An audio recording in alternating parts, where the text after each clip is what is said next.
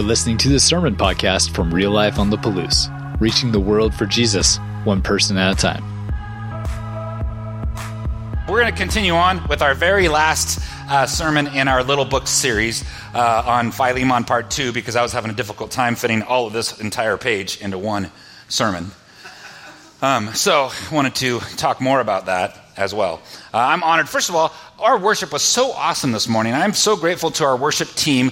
You know, we were missing a couple people. We were missing Greg, uh, who was doing a wedding down in Boise, for the normal guitar player over here. And then Greg took his wife with him, and so we were missing our bass player. And uh, so, but our worship team's awesome, and you guys worshiped so amazingly today. Do you believe the words that you're saying? That he will never, ever, ever, ever fail. Now, he might fail of the things that I think that I want to happen in my life, but he knows what's best. His will will never, ever, ever fail. And we get to submit to his will, to his plan, to his purpose. And so God is constantly trying to reach into your heart, reach into your soul, and share with you what his purpose and what his plan is for you. And he does that in this letter, this personal letter to Philemon, a real person at a, in a real place at a real time. This is not some mythical, this is like a letter letter, like a letter that your grandma maybe wrote to your grandpa when he was in World War II. Real people, real place, real time. So if you missed last week, you can catch online, but to quickly catch you up, we talked about some characters. We had Philemon, who was uh, the slave owner, and he was a businessman, and he was in the city of uh, Colossae. And so he had a slave. He was a Christian. Paul helped convert him. Um, and he was a Christian, but he had slaves, which is, we're like, that's weird. How can you be a Christian and have slaves? And then you had uh, Onesimus over here, who was a slave, who was a runaway slave in the Roman world at that time, who became very dear and near to Paul. And then you had Paul writing that letter, and we kind of went through and read through the letter as Paul is doing it and kind of laying it on pretty thick, but also imploring, imploring Philemon to do the right thing. And do you know that today that God is still imploring you to do the right thing? God is imploring you to bring the kingdom of, of, of heaven back crashing into earth by being more Christ like, by understanding the injustices that are around us, and not just feeling sad or bad about, about it, but actually caring and doing something about it. Biblically. Not just to be aware and be like, oh, I'm so sorry, I'll pray for you but actually get engaged and involved and change the world. He picked you and me to change the world. He picked us to partner with Him. How was your partnership this week? How was your partnership with God this week? Did you hear from Him? Did you guys talk? Did you spend time together? Did you worship together? Did you, or was it like I just made it through the week? How many people had a prayer answered this week? Look it, look it. God's answering prayers. He's active and He's working and He's moving here amongst us. So last week we read this letter through Paul's eyes, and as he was uh, encouraging Philemon to do the right thing, even though it would have been super unpopular. Do you know that you might be encouraged to do the right thing through God's word and through His Holy Spirit, even though the rest of the world might not think that that's popular? Do you think that could possibly happen to you in the next five or ten years of your life? What if it was dangerous for Philemon to not discipline this slave the way that he's supposed to in the Roman world? They weren't big fans of their slaves revolting, i.e., Spartacus. They needed the slaves for a purpose and a reason. And if you weren't going to take care of their slaves and discipline them and help us stop the revolt, then we'll take care of you. So it's probably not only unpopular, but probably dangerous to him. And remember last week when we did the no, we don't remember it. This was the service that didn't do it right. No, I didn't teach it right. Ooh, ooh. All the people listening to this letter being read going like, Ooh, Paul asked him to, to do this. Ooh, Paul asked him to do that. They're shocked because this is weird. This is weird in this culture. So Onesimus is a slave, and he's a slave in a Roman world. And that world was around for roughly a thousand years. Let's read uh, an excerpt here from Philemon 8 through 16. That's all the part of Philemon we're going to read today. And then we're going to dive into some things. And I think it's really important for us to have a good understanding of slavery in the Roman world as well. So let's read this. Therefore, so he said he lathered all that good stuff on Philemon, and Philemon was like, Yeah, I'm awesome. I'm great. Check it out. I don't know if you guys heard that. We could read that part again. And then he says, Therefore. And we always say, Cool.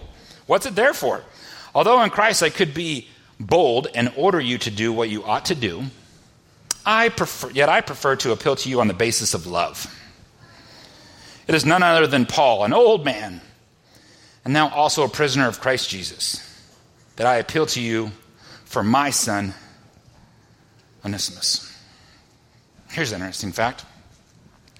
I don't know that this is like the case, but you know, Paul wasn't, that wasn't his uh, given name. His first name was Saul. And when he came to know the Lord, uh, that he had his name changed to Paul. And I wonder if this is just Josh. Josh, uh, this is from the book of uh, Josh Thinks. I wonder if Paul changed Onesimus' name to Onesimus. And I wonder this because of what Onesimus means. Onesimus, that name means useful. That name means profitable. And guess what a runaway slave was not to its owner? Not useful, not profitable. And so here we have Paul introducing this runaway slave in the name of Onesimus. Pure conjecture, but just something I thought about. His name means profitable or useless or useful. Onesimus, who became my son while I was in chains. Formerly he was useless to you, but now he's become Onesimus. He's become useful, both to, to you and to me. I am sending him who is my very heart back to you. I would have liked to keep him with me so that he could take your place and help me while I'm in chains for the gospel. But I didn't want to do anything without your consent, so that any favor you would do would not seem forced but would be voluntary. You'd want to do the right thing because you are a follower of Jesus. You'd want to be compelled to do the right thing because you are a follower of Jesus. Is the right thing always the easiest thing? Is it normally not the easiest thing? like the path of least resistance, I could cut this corner. Nope. Nope. Perhaps uh, the reason he was separated from you for a little while was that you might have him back forever. Like with you in the kingdom of heaven forever, because he is now a believer. Amen? Amen? No longer a slave. Woo! He doesn't want him to, Paul doesn't want him to be a slave. But better than a slave. What's better? What could be better than a slave? Being a slave to Christ Jesus, being a bondservant to Christ Jesus, fulfilling the mission of God as a servant of Christ Jesus. And Paul, it's interesting, he talks this over and over again. You know, I am a prisoner in chains for the gospel. I am bonded to, I am served, I am connected, I am bound to Jesus. And guess what happened when you accepted Jesus as your Lord and Savior? For those of you that have. You bound yourself to him and his ways. You bound yourself to, to being made and molded and changed to be more like Jesus. What does the word Christian mean? Little Christ. To be Christ like. To imitate Christ. Also, to have him as a dear brother. He is very dear to me, but even dearer to you, both as a fellow man, as a brother in the Lord. So you have, you have Philemon, you have Onesimus, and you have Paul, and you have the audience watching. How is this Christian going to treat this other Christian who, who stole from him, who deserted him, who might have made his life harder? And Paul is calling that Christian to go back and make it right. In the face of death, he's calling him to go back and make it right. Even if he died at the hands of Philemon. He's calling him to go make it right. That takes a heart change from Onesimus, would it not? And he's asking more of that. So, why would he not ask more of that for you and I as Christians? Now, I want to break this down into two uh, ideas about slavery. Because does anybody Like, as you're reading this last week, you're like, yeah, slavery? Like, why did God, why is that okay? Why did I saw a bumper sticker that said, it said, oh, oh, you decided to ban shellfish but not slavery. Like, you can't, you know, for Jews, they can't eat, you know, uh, shellfish. Like, oh, but not slavery. And so I think it's important to understand slavery in this context and how we view slavery. How many, when you and I think of slavery, what do we think of? Civil War? We think of horrible time in our country for a lot of people in our country. How could they have been? We're a Christian nation. Don't they read the Bible? Don't they know about uh, Deuteronomy? I think it's, uh, what I have, 21, uh, 15, 12? Don't they know that you can't kidnap somebody from another country and bring them to your country and enslave them? Don't they know that God would say that you should be put to death if you do that? And our Christian nation somehow missed that.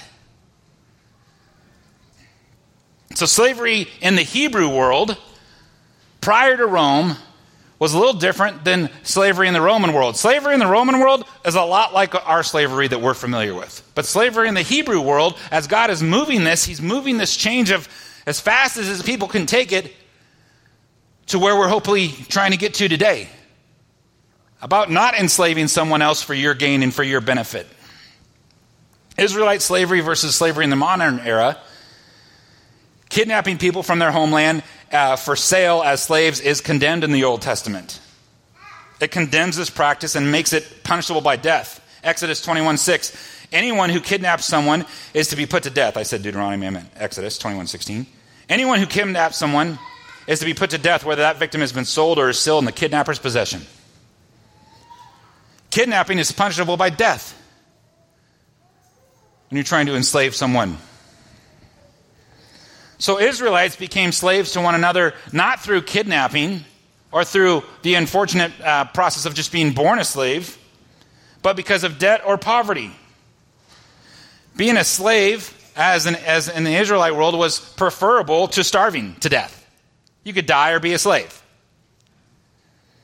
And people might sell themselves into slavery to pay off debt or at least have a home, but slavery was not a, not a lifelong hold. After six years of indenturing yourself to someone, the seventh year, you're supposed to be released. And you're not only supposed to be released just to get away, but you're supposed to be released and equipped to get up on your feet and go. That's Israelite slavery. Now, Roman slavery, we talked a little bit about this.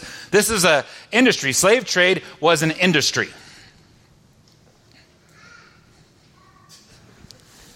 I always mess this slide. They never, it's hard, hard to follow. Um, you guys know that. No, slave trade was an industry. It's regulated. It's taxed. It's recorded. Now, how did someone become a slave in the Roman world? Well, they lost, they were the spoils of war. They were kidnapped. There's, there's stories of entire cities, like 15, 20,000 people just being like, yep, gotcha. Clean this up. We're taking you somewhere else. Can you imagine all of us being slaves, somebody coming and conquering the great uh, area of Moscow, and we're all slaves. Yeah, but I'm a doctor. I don't care. Yeah, but I'm a this. I don't care. We won. You're a slave now. We're going to take you all the way to Lewiston and make you work at a paper mill. I'm just kidding. The paper mill's awesome. I didn't mean that any, anything, there, but like, can you imagine that? All of us. Well, you can't take me slave. I would be a slave, is what you'd be. Because you didn't know.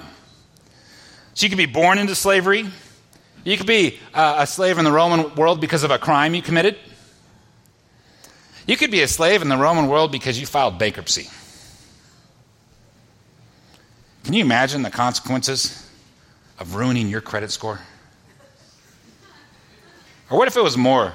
Like, I wonder if we would treat finances and money and debt quite a bit more seriously if you knew that your daughter or your son or your family could have to go work for whoever to pay that off for six or seven years.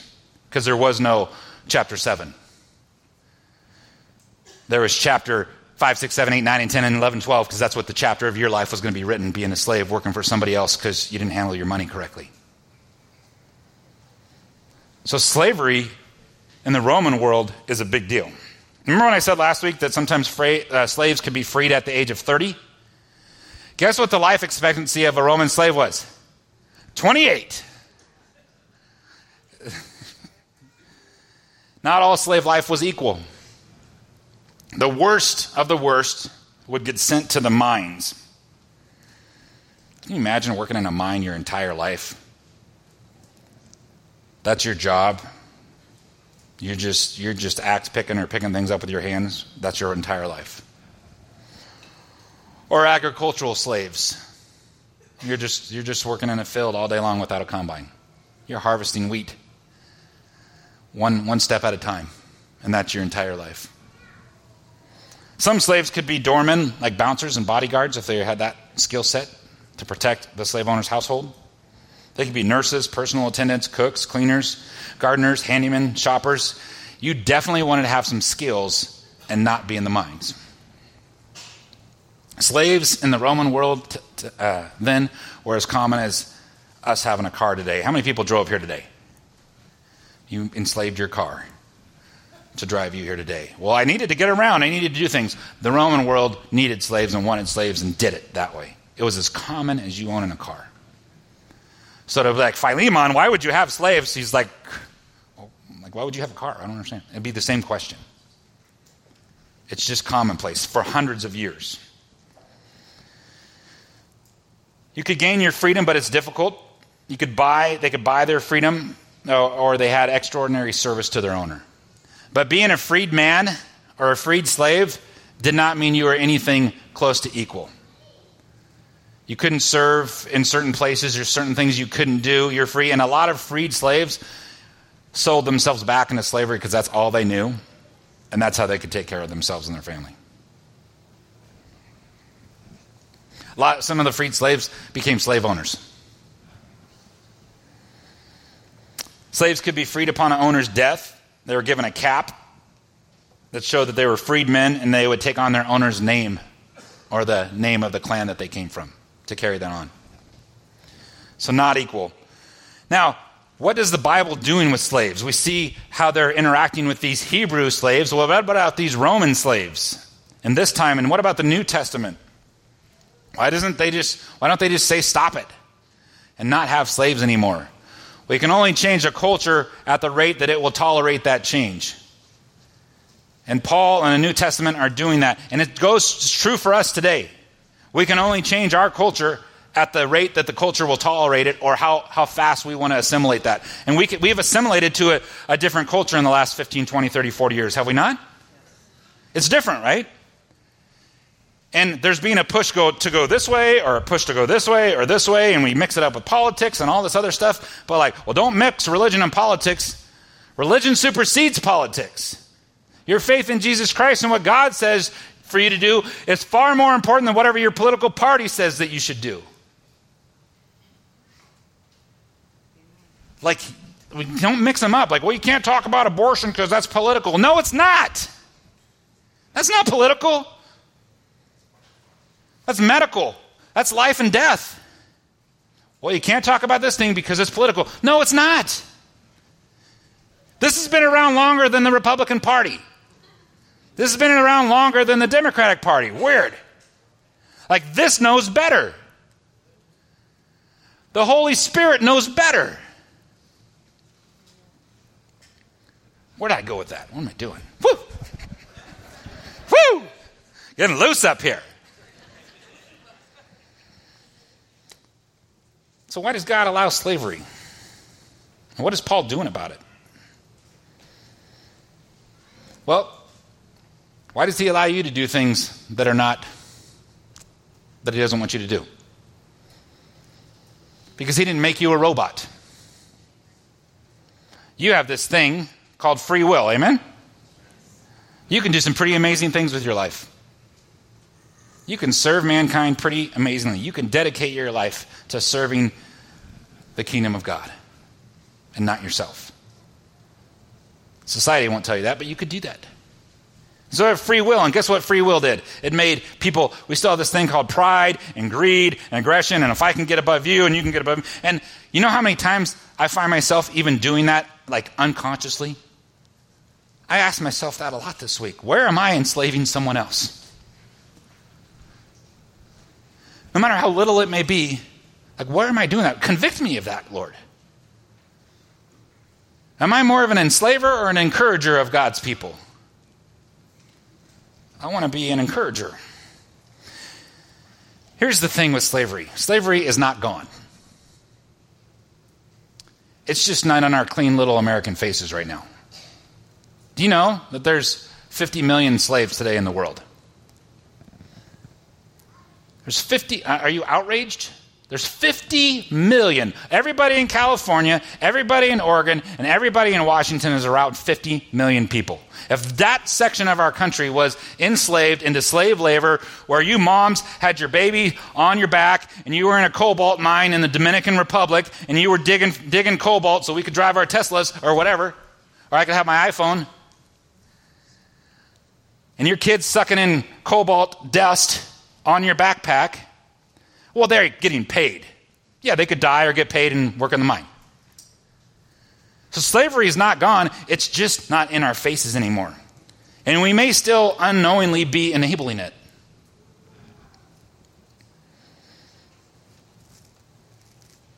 Fifty million slaves currently, according to the International Labor Organization, people being coerced uh, significantly or forced to work in private industry. You know that we have 400,000 sex slaves in America? That's their job. That's what they're forced to do in our very own towns.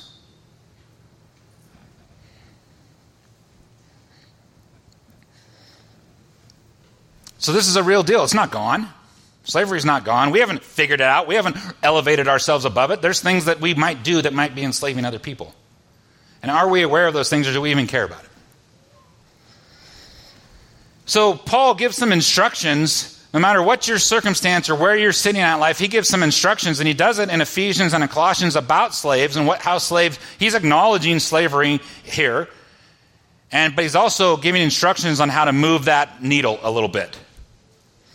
And so here's what he says in Ephesians chapter six, verses five through nine. He says, "Slaves, obey your earthly masters with respect and fear, and with sincerity of heart." Wow. Why don't you just say, like, run from him, like, kick him in the knee and run?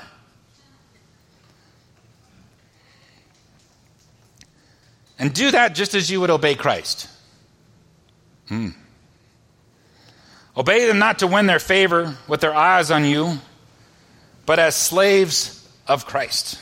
He uses that phraseology like that we are bonded to Christ, a slave to Christ. Doing the will of God from your heart. Serve wholeheartedly as if you were serving the Lord and not people. No matter what you're doing, serve like you're serving the Lord because you are.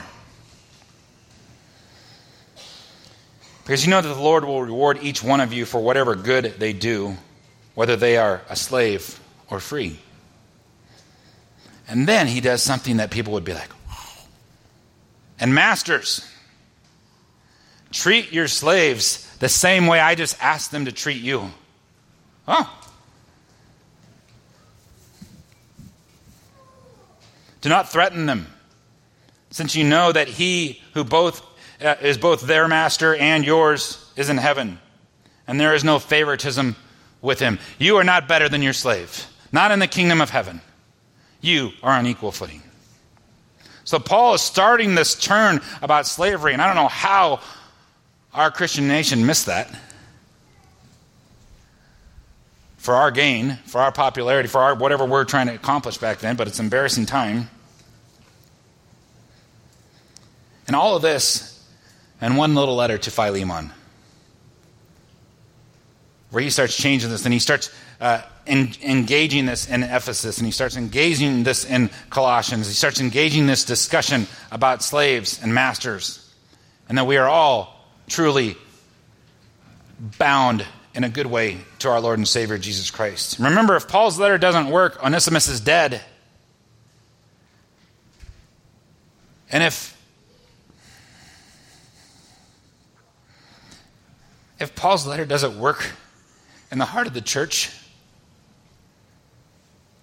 we're dead. We're dead in our faith if we're not seeking to make amends, if we're not seeking to do the right thing, we're dead. Our faith is dead. And if our faith is dead, we have nothing. Philemon is a letter to repair a breach between humanity.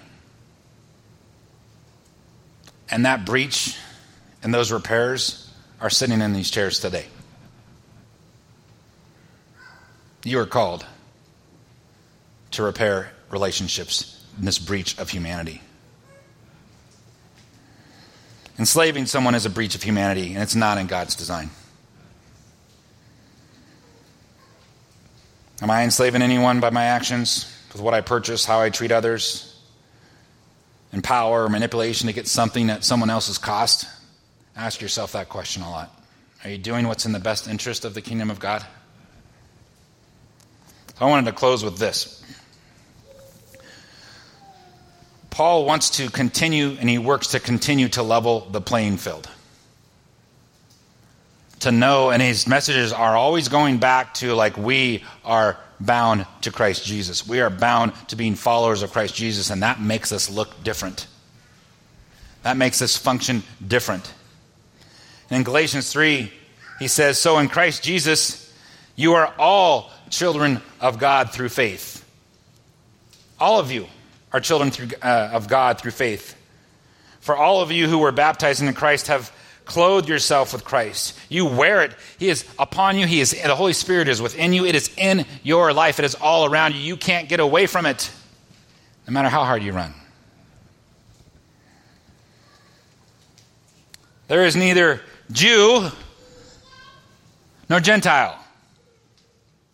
Most of us in here are Gentiles. We're not Jewish. But he levels the playing field. There's neither slave nor free. Oh, wait a minute, I want to be free. I'm in America, freedom. Free to serve God, free to be bound to Jesus Christ, free to bring the kingdom of God crashing right into the Palouse. Is there anything we need to change on the Palouse? Anything out there that we're just like, man, let's go get that real life? Let's go, let's get that right now. Let's go get it done. God's people together and a common focus and a common goal. Woo! Nor is there male or female. So let's talk about this. This isn't saying that there's multiple genders. What he's saying is like the status that men would be up here and women would be down here and children are there. Nope. Boom. Guess what you are made? Ladies, guess whose image you're made in? God's image. Guess what he calls you? He calls you a treasured possession. Men, guess whose image you're made in?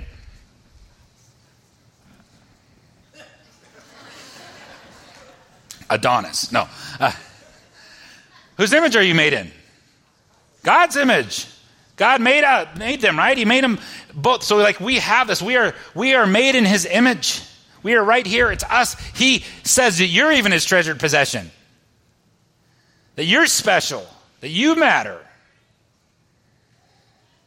For you are all one in Christ Jesus. Verse 29 If you belong to Christ, then you are Abraham's seed and, according to, uh, and, and heirs according to his promise. You and I are God's heirs. What does an heir of God look like? How does he function? How does he act? How does she act? What do they do? Do you guys have any? Do we need to have some more information on what you should do as a Christian?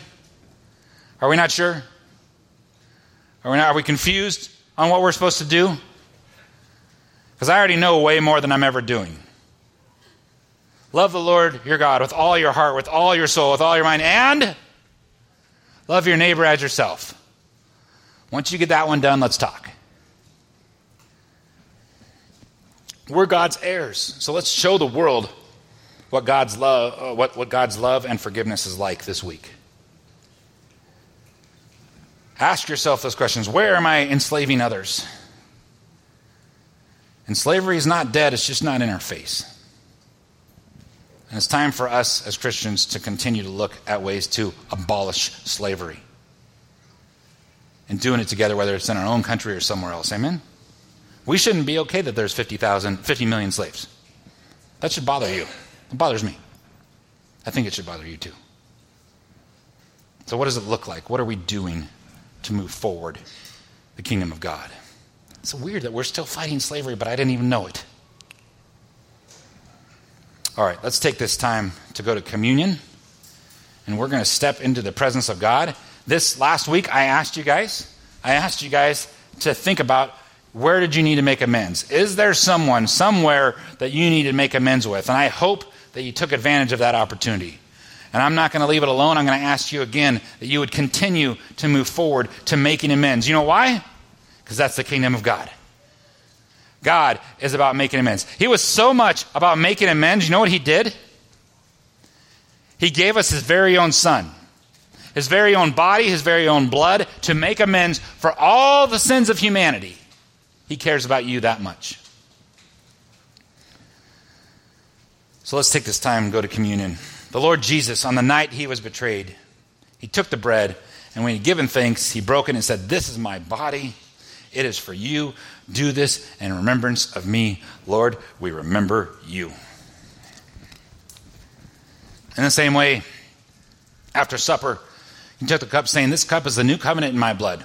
Do this whenever you drink of it, and do it in remembrance of me. Lord, we remember you. I want to read Isaiah 61, 1 through 5 over you guys as we're exiting, and our music folks are coming up here. The year of the Lord's favor. The Spirit of the sovereign Lord is on me. Me being we, okay? Because the Lord has anointed me to proclaim good news to the poor. I now anoint all of you to proclaim good news to the poor as God has anointed me. He has sent me to bind up the brokenhearted. This week, some of you will bind up people that are brokenhearted. You'll do it. You'll be on mission with God.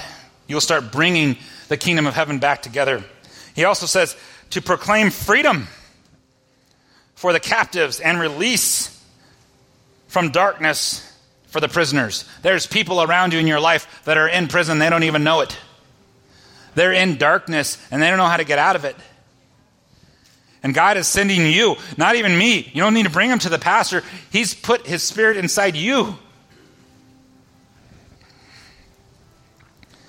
And he wants you to proclaim the year of the Lord, the year of the Lord's favor and the day of vengeance of our God to comfort all who mourn. You're going to be comforters this week and to provide for those who grieve in Zion. You're going to comfort those who grieve and to bestow on them a crown of beauty instead of ashes. You're going to pour out blessings upon people's lives today as follower or this week as believers of Jesus Christ. You're going to put blessings and crowns upon them. The oil of joy instead of mourning and a garment of praise instead of spirit of despair. Real life, on the Palouse, you will be called oaks of righteousness. That's my part. A planting of the Lord for the display of his splendor. You get a chance to show off who God is this week. You get a chance to mend the brokenhearted this week. Seize that day, seize that opportunity. Father God, I thank you for this time with these amazing people that you brought here today, Lord. We got a chance to worship. We're going to worship again. You can fill our hearts with your Holy Spirit. Well, it's already there. You're just going to help us recognize it. You're going to help us let it out. You're going to let us see with your eyes, Lord. We're going to recognize how to see with your eyes this week. How we're going to be part of setting the captives free. How we're going to be part of freeing people that are enslaved. Heck, we might even get free ourselves from things that we're enslaving ourselves to, Lord. I ask you to reveal that to these people here today. Your anointing be upon them. Protect them and care for them. Let them have an amazing week with you. In Jesus' name. Amen. Thanks for checking out this message from Real Life. You can find out more about us by visiting liferotp.com and connecting with us on Facebook and Instagram. Until next time, have a great week.